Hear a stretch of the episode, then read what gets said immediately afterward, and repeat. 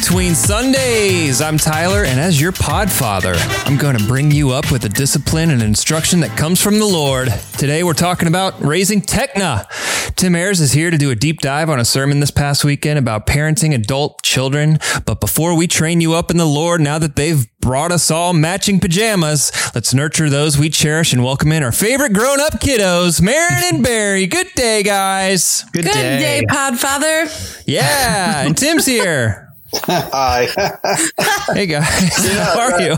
that intro let me know that at least one person was Yeah, man. listening. I got to take notes. Yeah, and for the record, matching pajamas are cool, Tim. They're cool. No, I agree with Tim though. I I, I heard that and I was like, finally, someone says it.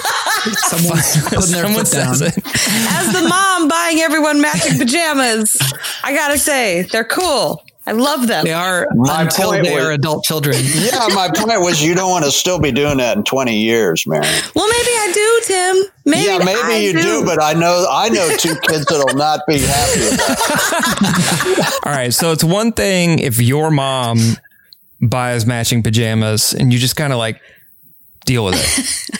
I married into a family whose mom bought matching pajamas every Christmas. And so, first year we're married, we go over for Christmas Eve and smash cut to me and her dad wearing matching pajamas standing next to the Christmas I'm tree. telling you. I'm telling you. No, I agree. hey, I- how, That actually, when I preached that, that was not in my notes. That just came Yeah. out. Tim's like, I've been waiting. I've been waiting thirty mouth. years to say this. Get it off my chest. Oh man. That's funny. What's new, guys? What's happening? Marin, you can go first.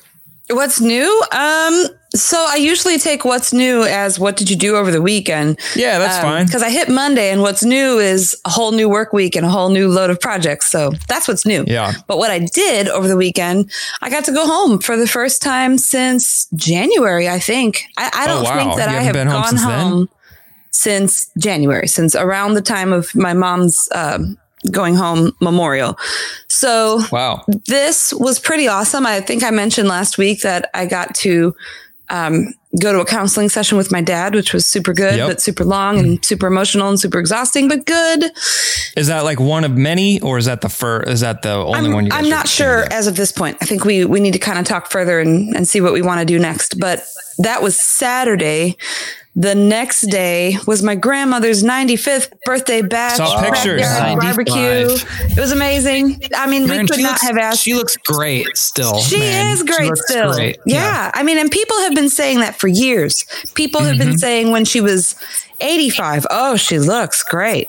And then at Yeah. 90, oh, she just really looks great. But she's 95 and she Wow. just does not age. She's Is just she is she slowing down, or is she just like? She seems like she's up and at 'em and One thing I noticed is she's a person who is up and at 'em. She's a go getter, but she Yeah. knows her limits. And so we had the drive by parade where church people came and dropped off cards and Yeah. drove by and honked their horns. And she sat on kind of like this throne on her, her, her front porch. Think of like a brownstone in New York or something like that. That's the kind of apartment like three flat that she actually Yeah. owns. She lives in this three flat. She lives she lives on the top floor.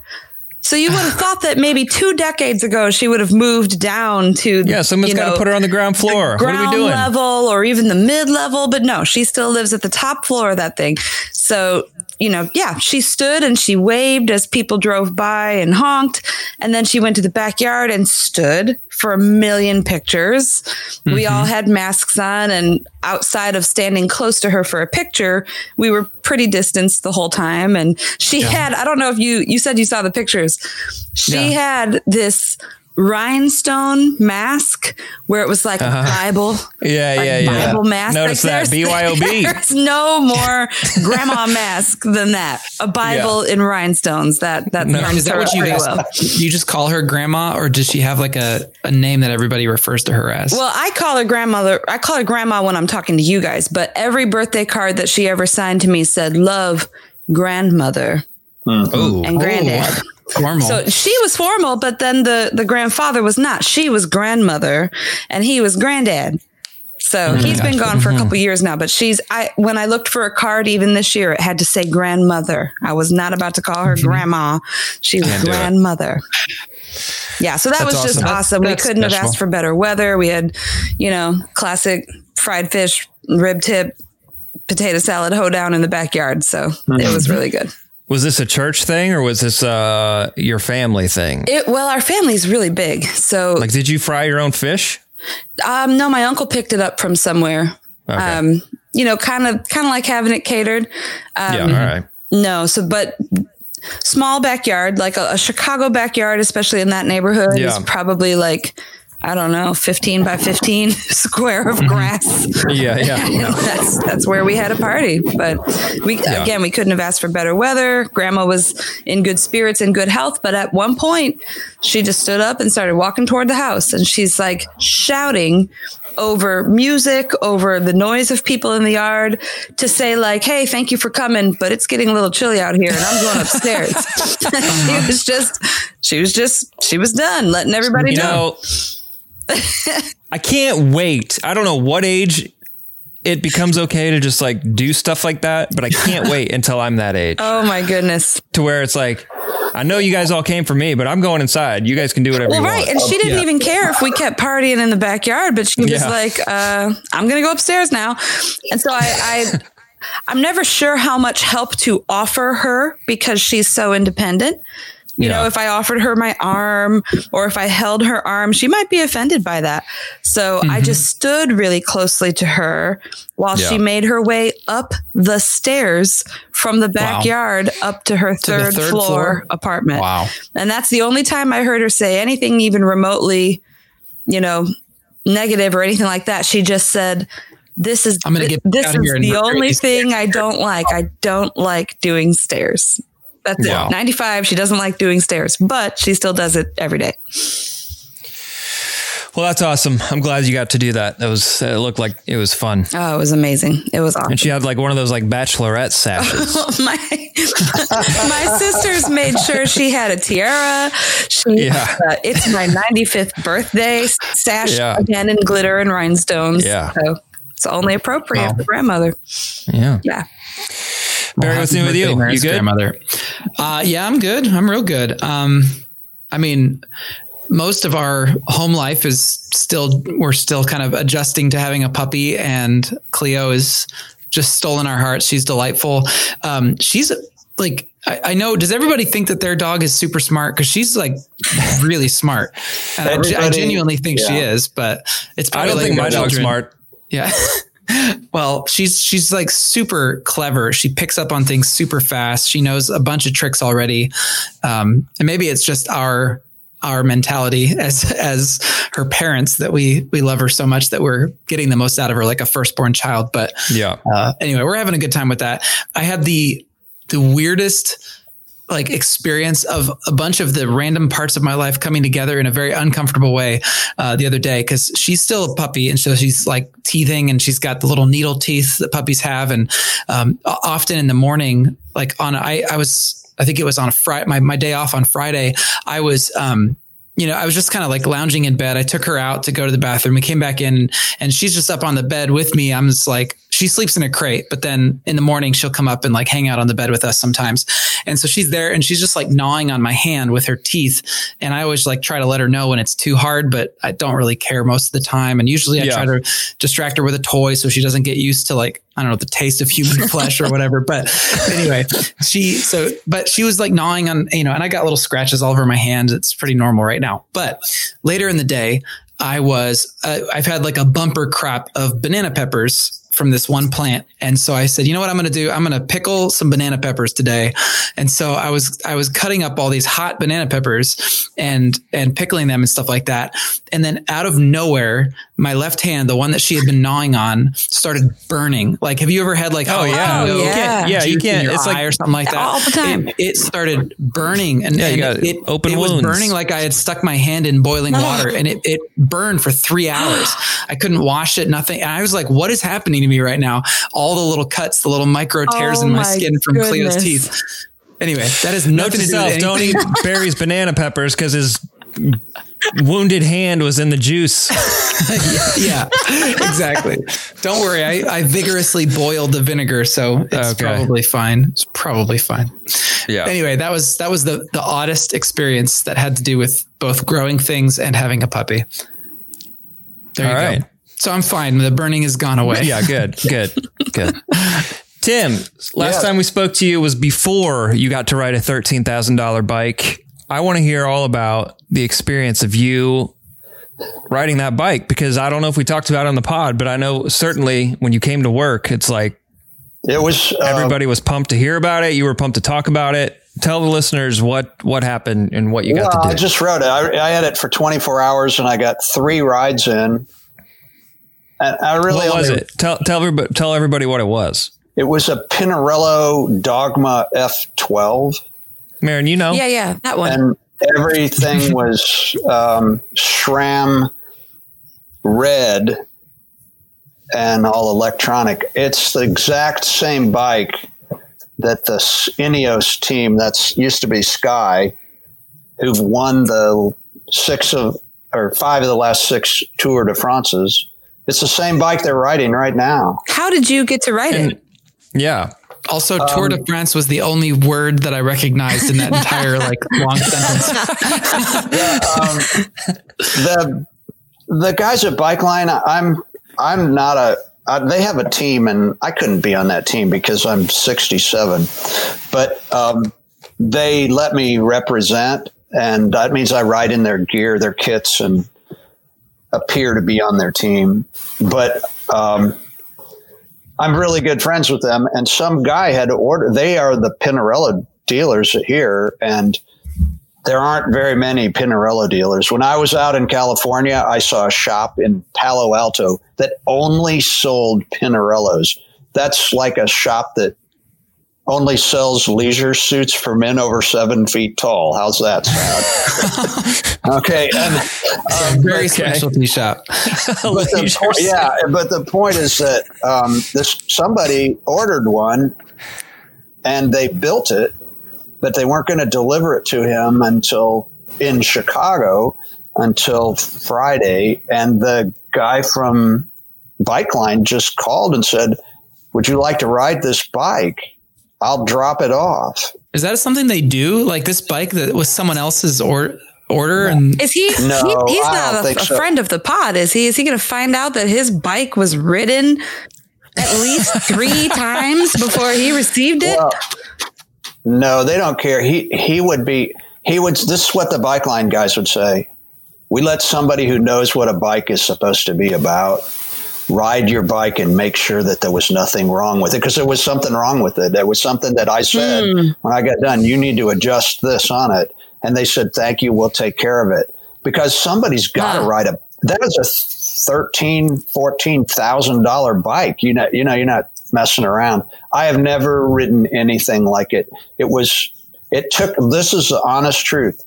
It took me about a hundred yards to figure the bike out, and within that little space, I knew that I had. I was in a different world. It was amazing. That bike is so fast and so aerodynamic and so it's the machine that you dream about if you're a cyclist. I've never had anything like that happen. They said at Bikeline that um, they'll the next time they get a Trek build like that, they'll let me ride it to see if I'm interested. You know, I can't. I'm never going to buy a thirteen thousand dollar bike. So what's so a bike like that you normally ride and this bike? What what what do you notice? Like what what are the things? Because my bike was like seventy dollars. Okay, I'm gonna be. I'm gonna. This is gonna like. Everybody's gonna think I'm absolutely nuts. But the bike that I have, I did not pay this much for it, and I just want you to know. It, I, it's like I, we don't have time on the pod to tell you how I got it. But it, when it was new, when it was new, on the grounds that it was- might incriminate you. no, but when I no, it's like no, it had to do with a bike that I'd had built. The Trek bought the company, and they owed me a bike when the frame cracked after a wreck and all this stuff. So I ended up with a thirteen thousand dollar bike, it was thirteen thousand dollars retail if I'd have bought it off the shelf, but I didn't pay hardly anything for it. But that was six years ago, and and the thing about um, the bikes at the top end is that technology is changing as rapidly in bikes as it is in any other world, and so every piece on that new bike was electronic. The shifting and the brakes and everything was every well no the brakes are not electronic but the, everything about that bike was just built to go really fast for a long time. And i never and it did man. I just i was out just rocking. And So- the only thing about it that's weird is that i stopped at a a light and this young kid with a cool bike he had a BMC and he pulled up next to me and I'm sitting on a Pinarello Dogma F12, okay? and I know what he's thinking, stupid old man, rich man who has this bike and if I had that bike, I'd be winning everything. I, mean, I knew he was saying that, and he looked. He wasn't. me- He wasn't You like this. challenging you, like revving his bike. No, but he did. This you is- want to go, old man? It's essentially what he did. I said, I looked at him a second and I said, it's not mine. I said, I di- he didn't have to say anything. I pointed to my shirt and I said, it's theirs and I'm testing it for them. Oh, Tim, you don't have to explain yourself. No, I do. I f- no, it's like and then you smoked him, and you just like I did not smoke him. I let him go. I let him go. And Uh-huh. he took off from the when the light changed and he just humped it off. And I thought, well, um, I'm just going to catch his butt and we'll just see what happens. So I did. And then I, when I caught him, then I backed off and let him go ahead and I turned off because I didn't want to turn it into a 20 mile whatever. And then he immediately went home and sold his bike, and he'll never ride again. He'll ride Yeah, it. he's He'll just, humiliated. he's probably telling a story on some podcast. I really right want to know how he would tell this story. I really want to hear his side right now.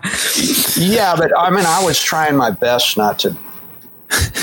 The problem was that we did have a bit of a conversation, and when he asked me what kind of a bike, I said I have a Trek Madone six with a full Dura-Ace Gruppo, and then it made it worse. Not So- the Durace Yeah. Gruppo. condolences, Tim. Or wait, congratulations. I don't know what to say to what you just said. Yeah. So Well, I'm, going happy to tell for you what you say. You say, "Oh my goodness," that's what you say. Okay. Wow, Tim. That's wow. yeah, I don't even I'm happy for you, man. Because you you uh you when you got that for like 24 hours or whatever, you you were pumped to talk about it, and you were just about to go out on the ride, and I hadn't I hadn't heard how that ride went. it so. was it was unimaginable. That It was. So, did you do a route that you've done before and check your times on that bike versus on the bike you have now just to know how much No. faster you went? No, the best part about it, Marin, was that it didn't have a computer on it, and I didn't want to put my computer on it. I didn't want to do anything to the bike that might scratch it or Uh-huh. just leave any mark of any kind. And so I was riding completely blind in terms of pace, uh, power meter, any of the stuff that you pay attention to when you're cycling. Uh-huh. And I and it just it I I just you know the difference when you're in a car and it's going 65 miles an hour and when it's going 90 miles an hour. You just know the difference. And I sure that's do. the- and that's the same kind of thing. I just knew I was going way faster. And that anybody on a bike that was in front of me, I just zoomed up on him and went right by him. And uh, yeah, it was cool. Anyway, it was. Uh, it's like if somebody let you um, said, "Hey, I'm going to bring a Indianapolis race car over, and you can drive it for a day." that would be So- awesome. So, real quick, pet peeve of mine. Uh, I'm 100% fine with the idea of people at your level, Tim, riding their bikes in one of the car lanes. what I Ooh, here we can't go. stand are, are guys that are definitely not at that level who just because they don't want to go up and down the sidewalks are choosing to go in the car and everyone has to Like, go around uh, them and they're huge backup of traffic. Like dads and trailers. That's me. Yeah. yeah. I, It's just like ugh. yeah, Yeah. I know. pulling There- a trailer. There's a big difference between a cyclist and a guy on a bike. Yeah, I guess that's my pet peeve. Guys Yeah. on bikes, use the sidewalks, please. I, I had a guy pull up alongside of me one time when I was riding, and he rolled he rolled the passenger window down, and he yelled, "Why don't you ride that bike on the sidewalk?" And I said to him, "Look how fast we're going." he goes, he goes, We're going 23, 24 miles an hour. I said, Yeah, we're going 23 or 24 miles an hour. How can I possibly ride a bicycle at that speed on a sidewalk? Yeah, you would. It was in Westfield, and the sidewalks are made out of concrete, and they put them down in about 1963. And you know how they're like all like this. Yeah, right yeah, yeah. He says, Well, I just wondered. It just seems so weird that you would. And I'm thinking, Do you realize what you're. What's going on right now? So- You're like, sir, do you realize what I'm riding right now? It is a, it is a Yeah, I have a- I have a geothermal Mud- 60x Yeah, 12. Six with a full Dura-Ace Gruppo. I just know my chain guard is rattling and uh, my fenders don't allow for speed. Mary, do you have a banana seat? No, I do not have a banana seat with a little flag on a stick. No, uh, and some some rattling things in my spokes. No, I don't. I don't want to. I know that this sounds like I'm stupid about this, but the most No way. I love it. the coolest thing in my life is that my wife knows all this stuff, and she also knows literally every rider in the ma- in the pro peloton. And when we watch races together, she says things like, "I can't believe that Pr- Primo Roglic just." Did a breakaway with so she'll say stuff like that. It's like, I love you. yes. That's awesome. Oh, that's It awesome. is awesome. Yeah, it is awesome. All right, guys, we're in week two of our sermon series. If you only knew, nailed it. Nailed it. Uh, Amy gave the sermon week one about caring for aging parents. Tim, you are here because you you gave the sermon in week two, uh, which is centered around parenting uh, adult children. Right.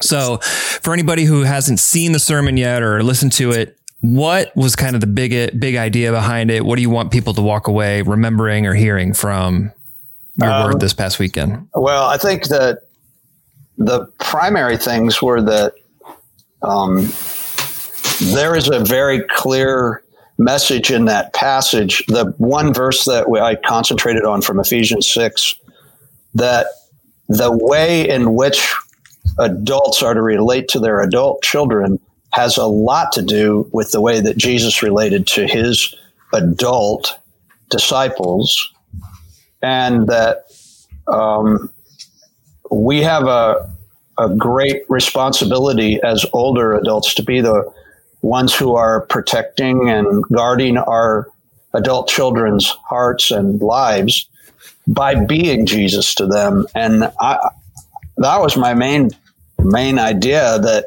um, I wanted people to remember what it was like to be the age of their adult children, and then to uh, treat them with the kind of uh, I would say great. I use the word cherish. That cherish them to to treat their adult children in ways that build up their spirits and and do the same kinds of things that Jesus was doing and what he I talked about the way that Jesus prayed for us. And I just think there's a um, a, a lack of that kind of thing I wanted to talk about it. I don't think I, you know, and a, and an interesting thing for me was that I came up with a bunch of that stuff uh, from studying the Greek and really looking at it. And then I read F. F. Bruce and he said everything I'd said. And I thought, first I thought, oh, everybody's going to think I read F. F. Bruce and came up with his stuff and just used it. But truthfully, Everybody That was, that was my Yeah. first right thought. where they went. yeah, but sorry. Yeah. I can't help myself. but you know, if you, what's like say it's like saying in today's world that you've come up with some really interesting ideas about something that makes sense, and Yeah. then you you write it all down, and then you pick up a Tom Wright book, Yeah. and he says the same things, and you go, huh. And that's what it would be for FF Bruce with Greek. And so I just felt like I, I honestly felt almost inspired by the whole process because um, it it's not it was helpful for me to do it and to talk about Yeah. it because I am a parent of it and also I I was my dad has been wonderful but my mother was awful and she's gone and and she's not here to defend herself, but she just was awful to all three of us as adult children. Hmm. And, and I think it was her own insecurities, but if somebody had told her this stuff, uh, might have helped. Yeah. Yeah, and uh, we talked a little bit about this last week with Amy, but obviously this is a this is a personal this is coming from a personal place because you are the father of three adult children. and so what I what I'd like to hear from you is is I've known I've known you for a long time, and you seem to be like you're the, you're kind of the guy around Grace. At least I knew you when I was in high school, and you were kind of like you were kind of like a surrogate dad to a lot of people, a lot of people. Um, but at what point were you? At what point did you realize? Because you you talked about how we got to give our parents breaks because they didn't expect this to come on to them. You know, they they didn't expect this to come on to them this way or this fast. At what point were you at what point did you feel like you you were ready to or did you feel like you had to make the transition from fathering children to fathering adults what what was that like for your you in your life Well, to be perfectly honest, I think that I had experienced such a different, um, the way that it was done to me by my mom, not my dad, but was such that I was I was on my guard from the minute it started. In fact, I think my kids really would say that there were they wish there were times when they wished that I would be more dad to them when they were first like in their early 20s and those kinds of things. And my daughter Emily will call and say she's 42 I just had a conversation with her like this, and she said, I need my dad. And so it was, that's, I'll be honest, Tyler, I have been very, very aware of this from the beginning. And much of it was that I knew that we had, as best we could, we had raised our children to think for themselves and to uh, try things for themselves and to become, uh, I would say, aware of the world and a lot of stuff. And I had to trust them.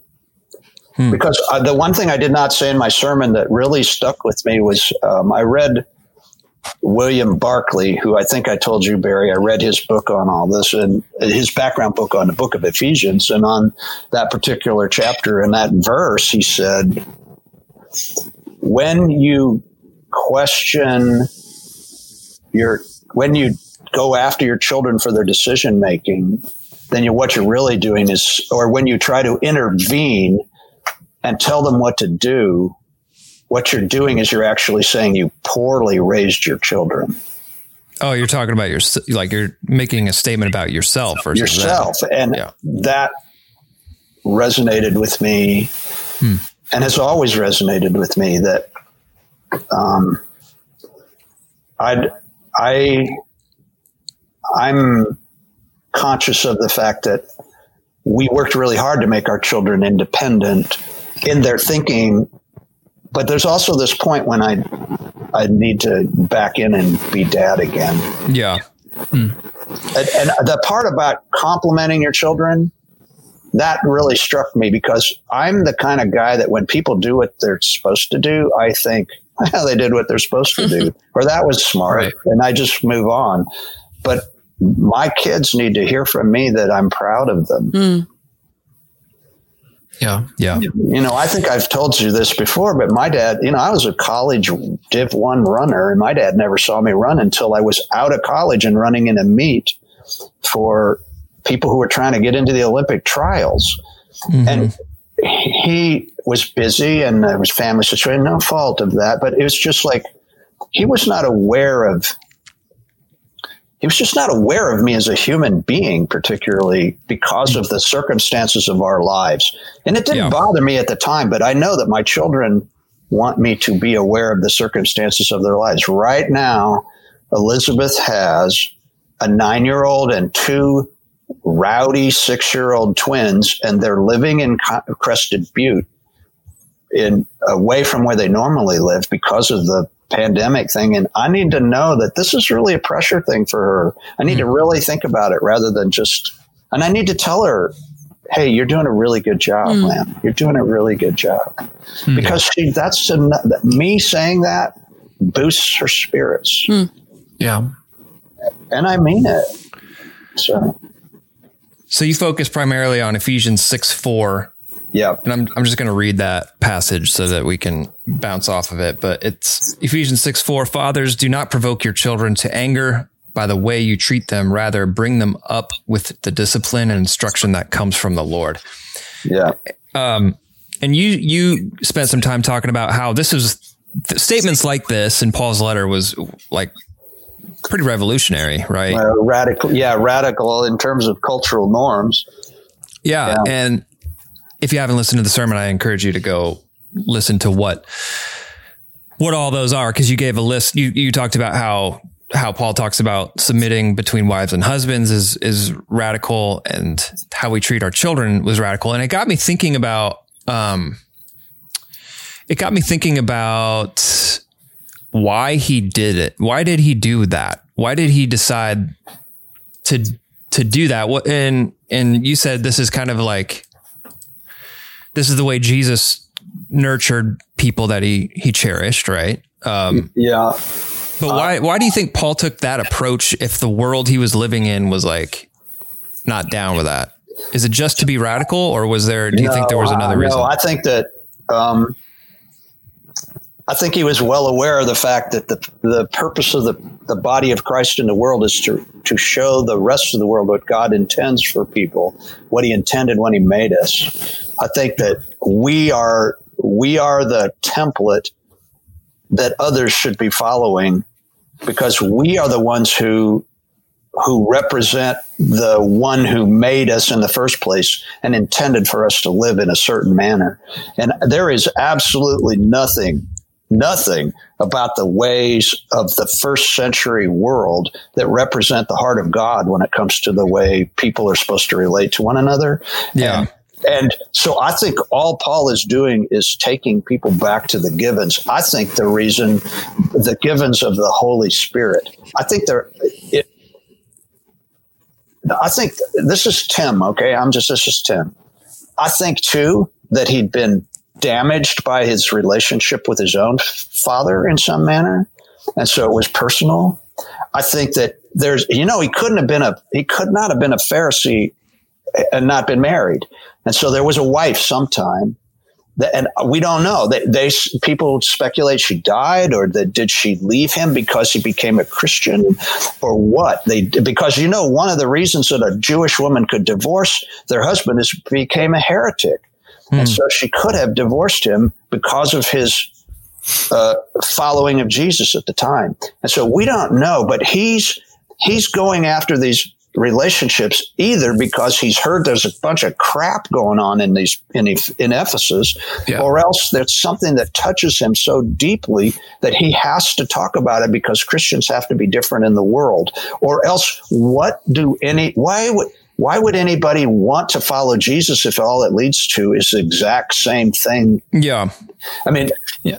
and I, I, uh, I, th- yeah, it's really radical stuff. It is really radical stuff.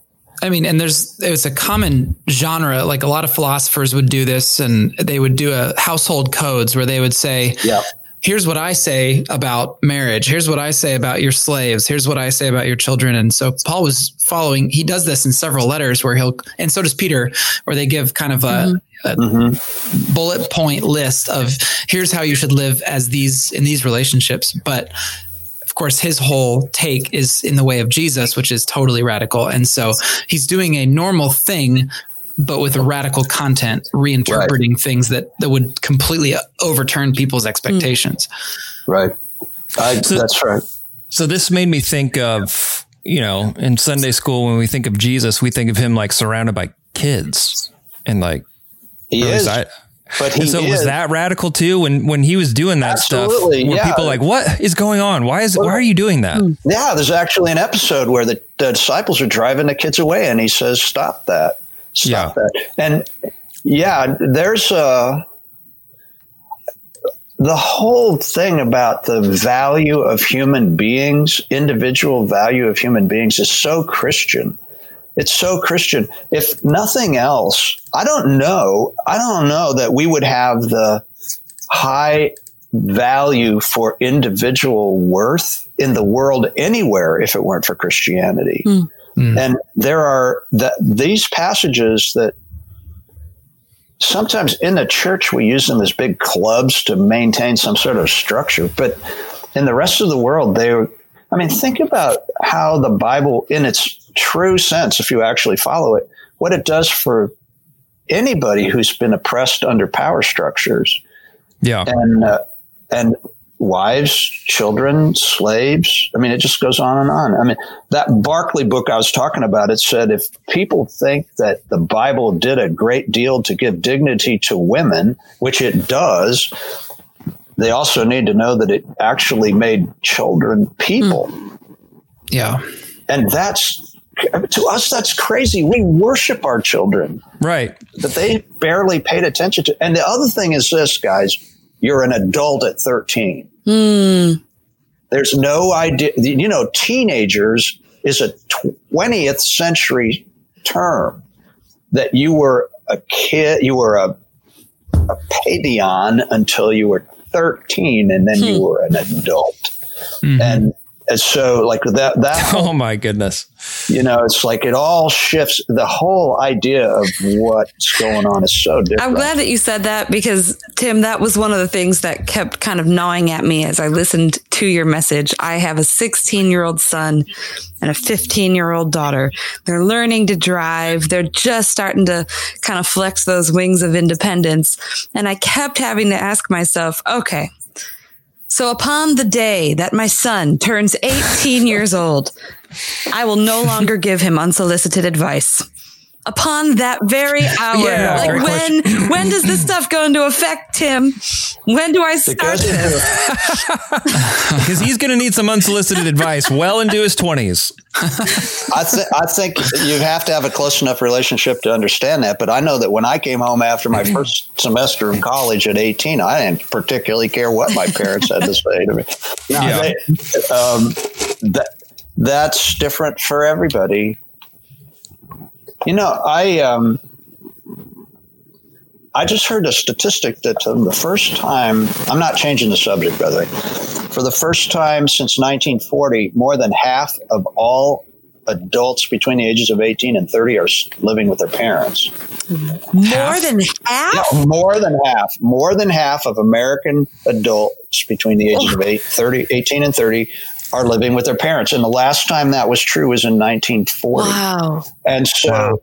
and that being said, this is a real issue because I know when I was, I, you guys know that I went when I went, moved my sold everything we had and moved my family to England back when I was 26. By the way, my two kids and my wife and we we left everything and moved to England thinking we weren't coming back. And then I got kicked out and had to come home. Probably the worst. Um, I was working without a work permit. Marin's like, uh, that's a story. I really wanted there to be uh, some yeah, the story's amazing. story. And then I got kicked out of merry old England. Was, he got kicked out of England because he was rescuing animals from a burning barn. That's exactly true. But the, um, uh, but the point is that I came back and I'd sold our home and I'd sold our car and everything. And I mean, I'm just saying I'd been an adult for a long time in my mind, and I had to move back in with my mm. mother yeah. because I didn't have anywhere to go. And probably the worst three months of my life were my my two children and my very pregnant wife, who was like nine months pregnant when we finally left that house, was living in that house with my mother because I was 27 and an adult, and mm-hmm. and she was not particularly respectful. Yeah. Because somehow the fact that I was there was a sign that I was a failure. Mm. I wasn't uh, sure. failure. I wasn't a failure. Uh, the circumstances of my life led to that, and I was doing everything I can could to remedy it. And but she, yeah, it was different. Well, Tim, you you talked in your sermon a little bit about the fact that it's really hard for parents of adult children to to recognize how much they've changed, how much they've grown up. Because you you even said this when I think about my kids, I think about them like this, and you showed a picture of them as young children, and then you said children. this is what they really look like, and um and it, it I mean it resonated with me because I've I had my my parents were wonderful when it came, they they probably f- fulfilled just about everything on your list.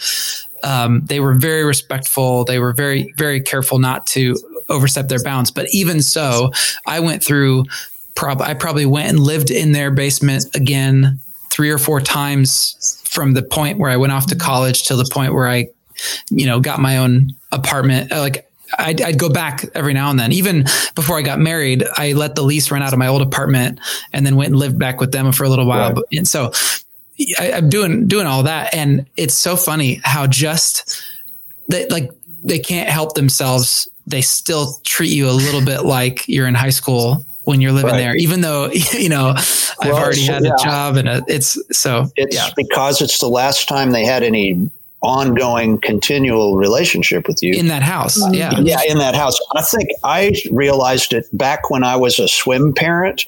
I could tell from other swim parents when their seventh grader, they were treating their seventh grader like they were fifth graders.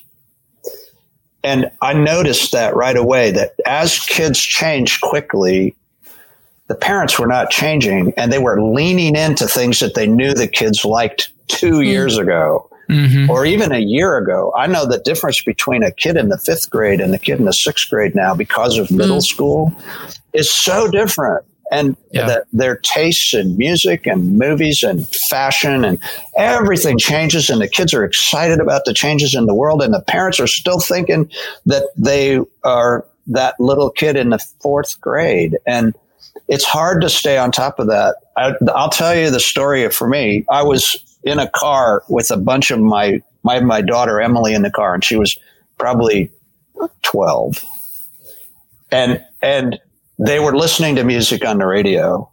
And back at that time, I don't know what it was. It might have been Brandy, for all I remember. But anyway, um, I said, Emily, you like that song?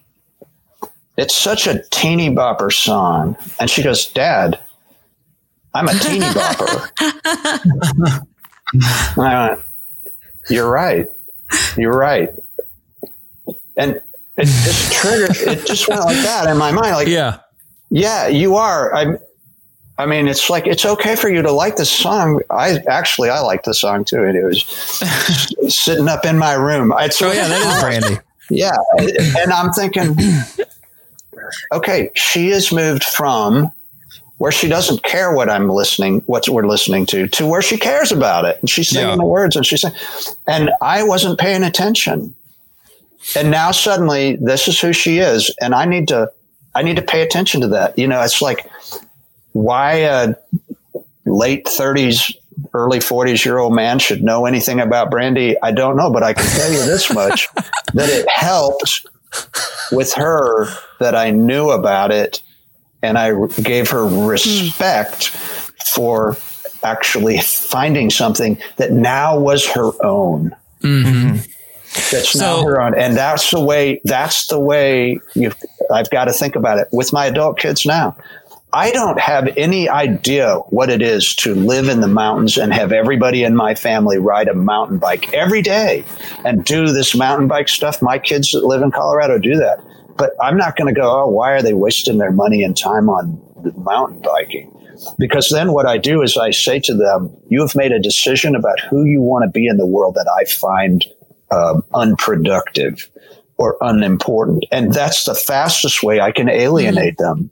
Yeah. If, if even if I don't understand it, I want to ask about it and be positive about it because it's a choice they've made as adults to bring that into their kids' family. And until it's like ridiculous, or they ask me if I think if they don't ask me anything about it, why would I have? Why would I state my opinion about it unless it was like damaging in some way, like really damaging? Yeah. So, anyway. Tim, here's a question. Sorry, Tyler. Were you going to ask a follow up question? Because I have another No, follow up question it. on that. Um, so that just made me think about the number of times I've had parents of adult, mainly young adult men, or yeah, young men, 20s who are living at home with their parents and who are pretty pretty heavily involved in video games. And I've had mothers especially come to me and say, I've heard you mention you used to be addicted to video games. What do I do to, to fix my kid? Basically. Or like, how do I help them? Because they seem to be addicted and I don't know how to get them out of it. So how would you apply a, this kind of thinking to something like that? If they're in their twenties, but they're down in the, their parents' basement playing video games all day, how does a parent in that situation who doesn't value their choices for pastime, how do they how do they apply okay. this? That's a good um, question. That is a good question. And you know, my normal answer is give me 24 hours to think about it. yeah, of it. Course, of course. Come back with it. Let me just put um, you on the spot. Well, and how do you do that without unsolicited advice? Yeah. You know, if I were you, I would get a job. Like, how do you do that without unsolicited advice? I don't know. Uh, what I would probably do, or I would recommend, I don't know what I would do. I didn't have that problem, so yeah, for that issue, I would ask enough questions about what they were doing so that I could find some way to understand what was going on. Mm. I think that we make our judgments from a position of outside looking in. Mm-hmm. And if we ask enough questions, we might find out enough about the inside to have some insight into it. Um, I, did, I did some recently did uh, marriage counseling with a couple where the husband to be was sort of like that, mm-hmm. sort of like that. Then when I found out about his um, wedding party, they were all people he played video games with online, and he hadn't yeah. seen them since high school, and he's in his late twenties. But they still play video games online, and I know that I'm unsure that he plays the game. He was playing the game because he loved the game so much, but that it was like a social thing for him to be with people he knew and loved. And yeah. and I, I didn't want to. I I'm not in any place place to say you should not be playing two hours of video games. If he was out like riding a bike with those guys for two hours, or you know, or if he was you know, just hanging out or painting or anything, we wouldn't say that that's stupid. But if it's mm. a hmm. video game, yeah. simply because it, and so I think it's asking enough questions. The problem is people tend to go into those kinds of discussions with an opinion already formed. Mm-hmm. Mm-hmm. And so they don't, they're not looking to learn anything. They just want to get it around to where they can tell them what they think they ought to do. Right. And here's the other thing. I'm just going to be straight up. I don't know that when I was 15 and I'd had access to the video games that people have now that I wouldn't have been addicted to them. Mm. I know that I I did what kids did when I was doing it. It's just we didn't have that stuff. Right. We we did other things. Hmm. And and I'll be honest, my parents thought that I'd grow out of or never or stop soon, or that I was crazy for doing most of what I did. Hmm. it's just a generational assumption that everything past me is goofy. I can always tell, or I don't do this anymore, but I could always tell the relationship that parents had with their teenagers, if when you got in the car and turned the car on and the radio came on to an oldies station, we got problems. well, Desi just chose Bobby Darin as her road trip music yesterday. That's so. that's her choice. That's different. It's one thing to introduce them to that. It's another thing to demand that they're going right. to listen to the Dave Clark Five all day today, whether they want to or not. Right. Well, and so that that, that, that hits on two of the things that you said in your list. Um, for parents who are parenting adult children. Um, and they're huge things. You said to ask questions either to show that you understand or that you want to understand. Even right. if you don't understand, just showing them that you you care and you want to understand is huge. But what goes hand in hand in that is not making judgments or as you clarified, we're all going to make judgments, but we should keep those judgments to ourselves. Not every opinion right. needs to be shared out loud. Yeah, sure. Yeah. Yeah. You don't need to express a judgment, especially if, you know, if my son comes, and he has, he comes to me and says, What do you think I ought to do about this? And I'm thinking, Well, first off, you shouldn't have gotten your butt in this kind of sling. you know, if I if that's the first thing out of my mouth, we got sure. we're going to have problems. Mm. But um, that's a judgment that I should keep to myself. Yeah, yeah, you made this decision and it was stupid. But that's, I mean, he's never really done anything like that. To be perfectly honest, my son is amazing. He's very cautious and careful. But that, I'm just talking about the fact that if I were to start out with a mm-hmm. judgment when he's asked me for advice, he's not going to listen to me. Yeah. Right. And even if what I tell him is exactly what he needs to do and it's very wise and comes from great experience, he's not going to pay attention to me because I've already shamed him. Yeah. Mm. And the goal here isn't necessarily to be a good quote unquote good parent. It's to it's to you the way you put it is nurture. Yep. Train up children the way Jesus nurtures the ones he cherishes. So the goal really is is not just like be a good dad or be a good mom. It's like treat people the way that Jesus nurtured the people that he loves, mm. right? Right. Well, the best way for me to have my children want to follow Jesus is to treat them like in such ways that they, when they hear the words of Jesus, they are happy about mm. it. Yeah. Because that's the problem that parents get. How can I get my 24 year old to come back to church? I don't care if he comes back to church. I just want him to follow Christ in whatever way Jesus leads him. And the only person right now that's in his life that he's thinking about that has a relationship with Jesus is me. Mm. That's what I, I mean, that's the way it comes across. You know, I, I just want people to recognize that. Tim and Marin, you guys are, you guys are the ones with, uh, adult children here. No, Tim, um, just Tim. Well, I mean, 13. nope.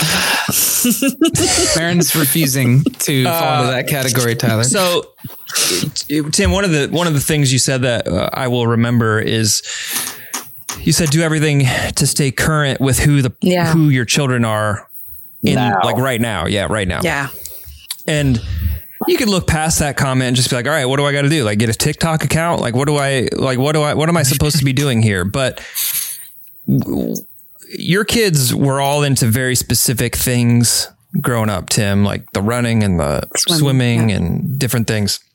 Yeah, but that's not all they were into. I but mean, at what point, my my question, and this is from Marin too, like at, at what point were you like? Because it sounds like you you were all in on that stuff. You're all in on the marching band right. stuff. You're all in. You're like you're all in. If I if he's into it or that she's into it, I'm into it. Uh, was that just like natural for you guys, or is that a decision that you guys had to make at some point? Oh, to be all in with what they're into? Yeah. Um, again, like Tim said, that's not the only thing that they were into. And for some activities, it's easier to do that than with others. It's so much easier with, with marching band to go to the competitions and to wear the, you know, school colors and to give your support um, in that way. For one, it's easy to do that because it's the thing that gives your kids so much life and you like participating in those activities and, yeah. and showing your kid that you're there for them and, and you're proud of them with that. It's a little but like the the brandy the brandy right. example. Well, if Jaden came home and he was like, "Mom, have you heard of Avril Lavigne?" would you be like, "I want to know everything you know about Avril Lavigne," or would you be like, "No, don't listen to that"? Well, I got to like, be what? open to it, and it's funny that you mentioned that because I I think I might have said this on the pod before, but we just spent, gosh eight or nine hours in the car over the last two days going to and from Chicago and visiting a bunch of family members. And our favorite thing to do on road trips is to just pass the iPhone around and have everyone pick a song. And it's so cool because it's the coolest shuffle on earth. My family has really good yeah. taste in music until they don't. And Jaden is into this one guy that kind of drives me up a wall. His name is Jacob Collier. And this is like a kind of guy that, I mean, he's obviously incredibly talented, but his music tends to lean more toward the weird for the sake of weird side. And sometimes you just want to groove to something. You just want like a, a, beat you can actually rock out to. And I just can't rock out to this Jacob Collier guy. And so there comes a point, honestly, as a mom, where every time it's Jaden's turn, I'm kind of holding my breath, like, oh, please. Oh, great. Here we go. Go with Wilco or something, son. Please don't pick this Jacob Collier so, okay, but do you, are you like, I'm asking questions. I do. Okay. I do. I asked Jaden, how did you get into this guy? And what is it that you like about Why his do you like music? some, Why do you like something so terrible? And, yeah. and Good neutral and questions. I'm honest with the fact that that's not necessarily for me, but I don't care Mm-hmm. if it's for you. You know, I don't want to be Yeah. that parent that like goes out and buys Jacob Collier t-shirts just to show my son how cool I am. I don't want to do that. Like if I'm not into it, we can we can have a pretty objective conversation about the things we like and don't like, especially as it pertains to music. Now, where this gets really sensitive, Jaden has a little girlfriend now, and I can ask a oh. bunch of questions there too. And again, Tim, you said to accept their significant other with open arms because it will make Uh-oh. things easier in the long run. Yeah, I, I think I was thinking about older people when I was Oh, talking for about sure, that. for sure. But I, I know that I'm at the point where I can't shut those things down, and I do No, need to ask questions. The one thing you can't do, Marin, is you can't endear yourself to a young girl who, how old are they? 15? 16, yeah. You can't endear yourself to her because that relationship, it may last, but it probably Right. won't. And the last thing you need to be is best friends with this girl. That's Oh, one thing Buying I her, buying her matching seen that. pajamas for this Christmas. yeah, you know, yeah, you know, you don't want that. Don't do it. My Yeah, you gotta walk that line, Marin, because if you if you if you do that, you'll end up you know driving her driving your son away, and if you go the other direction and and reject her, then you'll drive him straight into her arms. straight So- into her arms. Yeah, you're you're screwed either way there, man. Uh, I, I, yeah, I was. Um, I don't know what I was going to say. Never mind. Sorry, I interrupted you. That's okay. That's right Did that answer your question, Tyler? Like about Yeah, I mean, like you're you're a parent. Your son went from being super into like horses, and then the next Oh, thing I knew, he in- was he- super into Buzz Lightyear, and I don't even know what he's on Yeah. to now. I don't know. Well, I asked him yesterday what his favorite thing was, and it was whatever's in his hand. it's like it's not a real feeling. It's just like what it's this. My favorite thing is Apple. You know, like it's Yeah, peop kids who are into music are going to roll from thing to thing to thing anyway, and and he'll stop listening to which is Jason Collier. Uh, He'll stop. Is that his name? Ja- Collier? Jacob, I think it's Jacob. Jacob. Collier. Jacob Collier. He'll stop listening to that at some point, so. and then when he's in his thirty, he'll be thirty-five, and he'll either listen to it and go, "Man, was I really ahead of my time?" Or he'll go, "What was I thinking?" Yeah, that's what I've been doing with some of my music. What was from I my thinking? High school years. Yeah. How did I like this? Well, yeah, Um, I I do that. I've- I'm often shocked at what was driving me, and if my father had told me it was terrible, I would have been even more in love with it. yeah, right. So. Marin alluded to it, but Tim, you gave 15 kind of words of wisdom or tips uh, to to parents who are in the situation where they're parenting adult children. And I'm gonna put I'm gonna put all the that whole list in the in the show notes. But, but Marin and Barry, were there were there one or two that like stood out to you guys that you're like I have to remember this or this is going to be a challenge for me or um, because there were for me. So I, I was curious if well, yeah, you. any It's stood the out. fact that he gave two lists. Tim, you gave you gave a list Yeah. for if you are parenting adult children, which I know that's right on my horizon. But then you also gave a list that said, as an adult child, here's Yeah. how you can approach your parent with hmm Yeah, I uh, we wanted to make sure we weren't just keeping the whole thing for just one sec- segment, and I thought about it. I thought that list was probably more negative than it should have been. I didn't offer any like sweetness and light opportunities in the list, but I didn't have much time, and I went. 10 minutes too long early or anyway so we'll just leave it at that but um uh the there are some things I, I know that it's really easy to get defensive when you feel like you're under some kind of microscope or you're being pressured all the time by somebody else. And yet, and yet, this is one thing that I did experience with my own kids was that they would make assumptions about something, an opinion that I might have, and then come home ready to argue with me about it. Hmm. And that didn't happen very often, but it happened enough that I noticed it. And it, it kind of bothered me because at the time I wasn't argumentative about even the issue that was being brought up. You know? So, yeah. Yeah. Yeah. I think, I mean, I already said, Tyler, I already said that the one that really stuck, stuck out to me was the idea of like knowing that your children are changing. And I mean, I, I want to remember that, that, that my kids are not going to be the same, you know, year to year, they're different people. I, I, need to stay current with them. But then as far as me being the, uh, an adult child to my parents, I think the thing that, that I'm working on is, is related to the idea of, you know, don't just hang out with them at big holiday events uh, or whatever and birthdays. Now, I'm not that extreme with my family, but what I've realized is as things have gotten busier with work, um, back when I was single and running a nonprofit, if I was home, I saw my family like I, I was calling my sister weekly. I was having dinner with my parents at least once or twice a week. Like I saw them a ton. And now I'm married. I have a way more demanding like schedule and you're a grown up boy. I'm a grown up boy and it just takes it takes a lot more intentionality for me to think like, oh, I should call my mom while I'm driving to this place or oh, I should we should try to have a family dinner together and it, and I hate to say that. I wish it was I wish it was more easy and just natural but we we really do have to be intentional and so it was a good reminder for me even just to to keep at that because that's part of what it means for me to be a good son my youngest daughter does that. She will call me. It'll be a really weird time. And she'll go, Dad, I was driving from Colorado Springs to Denver to go to a conference.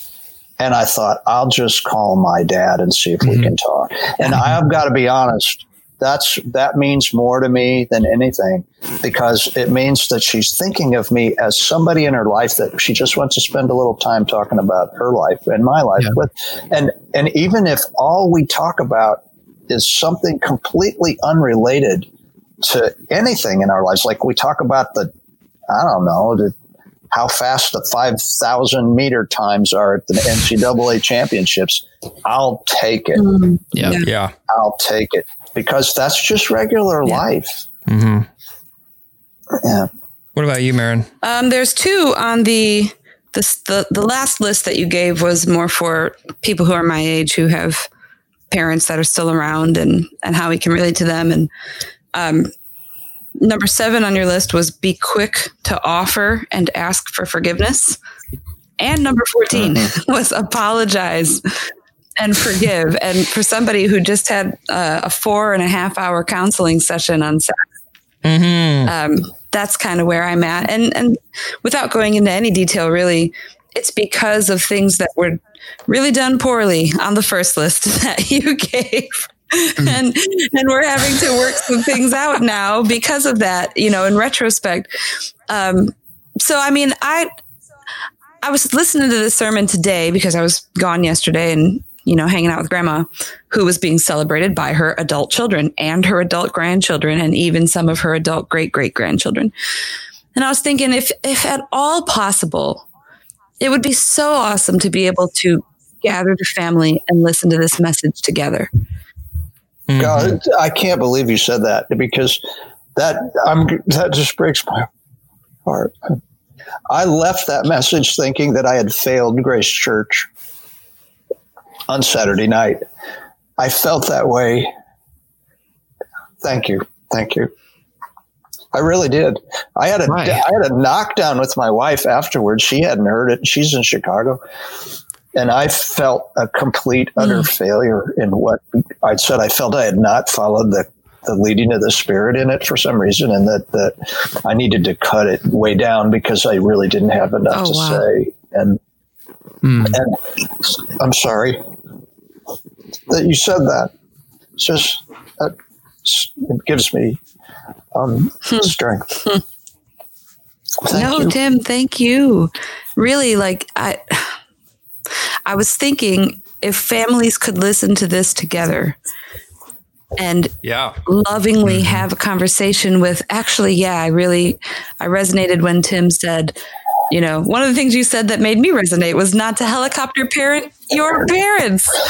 I, I did that. My parents, as I became an adult, I started to become more scrutinizing of the way they spent their money or the way they took care of their health or didn't take care of their health. And, and I felt like yeah. I, I have been that. I've been a helicopter parent to my parents. So, Tim, I feel like the Holy Spirit was all over your message. And yeah, for sure. Absolute oh practicality. And I feel like this is a message that whether you're at this stage in your life or not, it is something you can come back to. And I thank God for the yeah, internet yeah. because someday I really would like to sit down with my dad and my kids and myself and my husband and talk about how this message applies to all of us and how we can love each other mm-hmm. like Christ. I think the most um, revolutionary thing that you said in this message for me personally, Tim, was to pray over my kids the way that Christ prayed over the church. I've never mm. thought of that before. Well, he's praying for the people. He was praying for those who were going to represent him in the world. And the reason that we get worked up as parents about our children is because they represent us in the world. And hmm. that's really the bottom line, if we're honest. And I I have been praying. I have been praying for my children in that way. That I know that the way that God has used me in the world is completely different than the way that He used my has used my parents in the world. Hmm.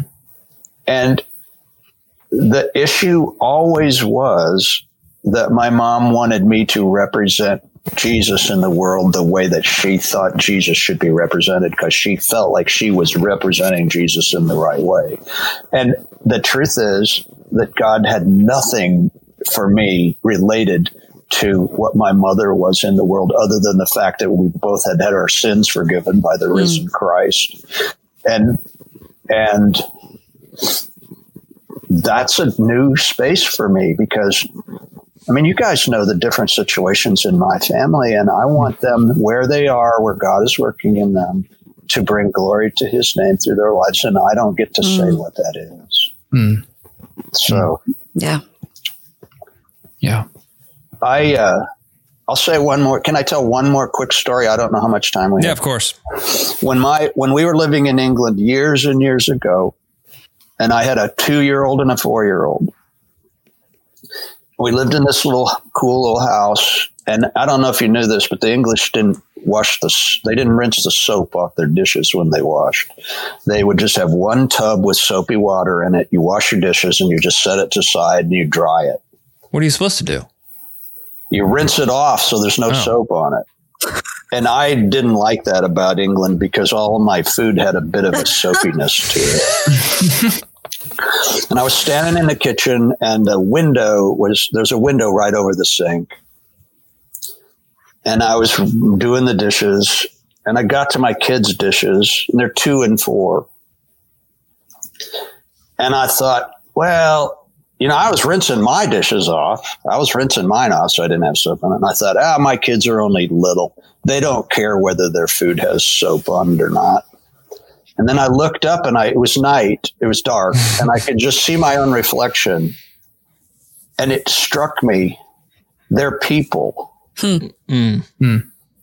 They don't want their food to be soapy any more than I want my food yeah. to be soapy. I need to rinse their dishes. Hmm. And it changed my life hmm. hmm. because suddenly I had two people who mattered, who had something about them that made it important for me to pay attention to them as mm. real, vibrant human beings. And I'm glad I got the message when they were two mm. and four yeah. because it meant that whatever it meant for me to rinse their dishes off for the rest of my life, I needed to rinse mm. the dishes. Yeah. Whatever that meant. Mm. And it, it changed mm. who I am. Mm. And it made me think about them every space whatever age they were in, what soap do I need to wash off this dish so that I can help them have the life that God wants them to have? And that's just wow. what I was wow. thinking about. So I've been thinking, I think about that all the time. It sounds like a way so, of covering your kids, a way of nurturing and protecting your kids. What's the soap? What do I need to rinse off right now? Right. And metaphorically, yeah, there came a day when they could rinse their own freaking dishes. But I, you know, but, but uh, I, but, uh, but then I have to, Yeah. I have to move out to what is the next thing. Yeah, what Yeah. is the You know, proverbial? And right now, what it is, right now, what it is, is that I don't say anything that angers them immediately or makes them bitter about circumstances related to me and my relationship. Uh, that I don't say anything that makes them jealous because it's really easy to do that. And I certainly don't hmm. want to shame them. Yeah. And I think I said those four Yeah. things in the sermon. But those are the things. That's the way to. That's the way I think about protecting my kids. Right now, I protect them. I rinse the hmm. soap off hmm by never shaming them. That's the. Le- I know all about hmm. being shamed. In hmm. fact, I think the reason that I felt that I'd failed Grace Church was because I felt shame that I had not lived up to the expectation that I fit what I had to say into 30 minutes instead of 39. Hmm. And I hmm. went I went home thinking I have no right to stand in the pulpit. But i really did because because it was so deep. The, the the shame is so deep at failing what other people expect of me. Wow. And so, I, yeah, and I don't ever want to do that to my kids. I want my kids to fail miserably, wonderfully, and have me put my arms around them and say, "That was fun, wasn't it?" I remember when I was in uh I, when I was growing up, my dad was like, I never want to embarrass you. So if there's ever a moment where like that's what I I remember one of the few things that he said as I was good. growing up. Yeah, and then I was in junior high and my friends were over and he caught me like picking my nose and he was like dig it for gold. I was like, Dad, ah! And uh but that made me think about what we were talking about last week. Can we, and, and it applies to this sermon too, two things.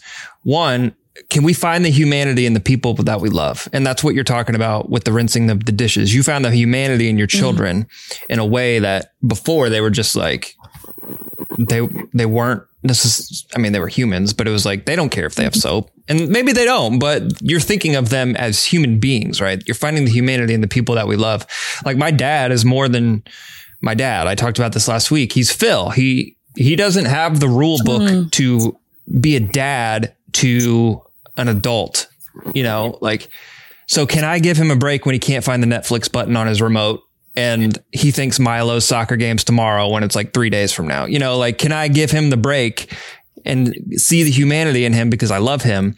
And I, I think that that is so true for this. And the other thing is, um, all of us get to participate, whether you're the aging parent, whether you're the child who's taking care of an aging parent, whether you're the parent, parent who's parenting an, an adult or, the, or whether you're the child who's an adult. Like we all have a role to play.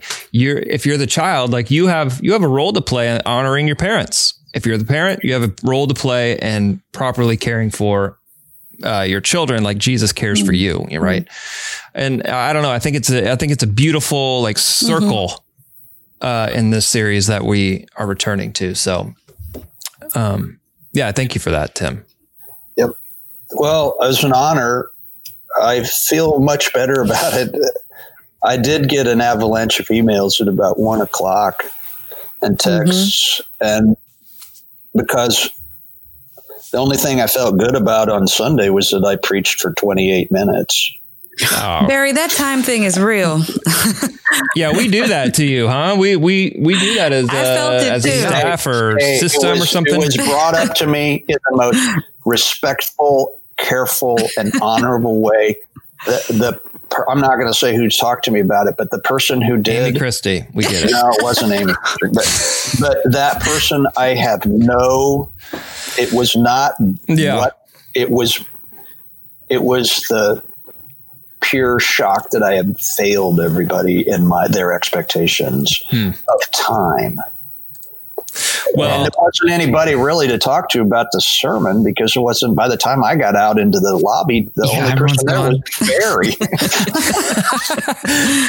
Well, Tim, I will tell you, there were I had four conversations with people on the periphery of grace. Like sometimes they attend, sometimes they don't, or they don't, and sometimes they tune in because their kids go to grace.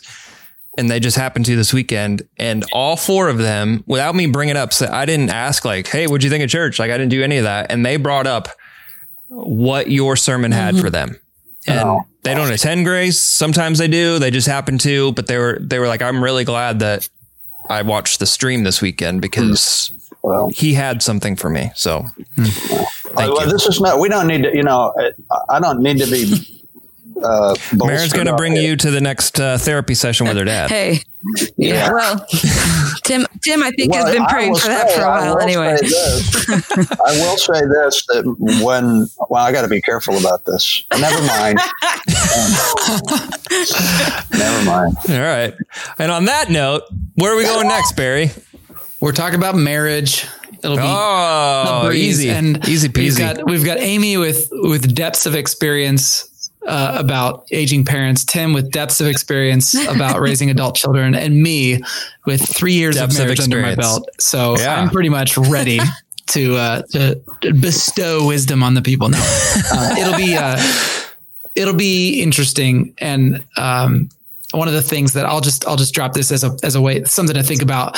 Um, you know, the series is called Turning Points, and we're talking about when things kind of change, and so it's easy to think, oh, marriage. The turning Well- point is when you when you first get married, like that's the turning point. And I, what I'm going to say is, no, marriage is not a wedding. Marriage is a it's a it's a daily turning point. Like it is it is a constant relationship, and so this is applicable to everybody. And there's plenty in this concept for the entire church, even those who are not married, to participate in. So yeah, it'll be Yeah. it'll be interesting. Cool. Yeah. Good. Tim, I think we're just going to run this sermon back uh, the weekend before Thanksgiving, before everybody Oh my heads into goodness. Thanksgiving with their parents. and we're just going to run it back so that what do everybody's they call prepared. it? Black Wednesday. What is? Oh man. I, I had a Thanksgiving where we had to have four full on Thanksgiving meals in the afternoon of thanks, you know, from like 11 to 6 at four different places. And that's when I had to change the rules. Oh um, man! So all right, so we're doing we're doing marriage, and then what's the what's the last week in this? The, the when when things fall apart, oh, when that's right. the dream fails, etc. Cool. Etc. All right, yeah, marriage. I mean, this this pod will be like ten minutes long next week. No problem. Yeah, problem. easy. All right, we'll look forward to that. We'll look forward to next week. But until then, Marin, will you please send I us sure out? will. Do justly, love mercy, and walk humbly with your God. And we'll see you on the other side of Sunday.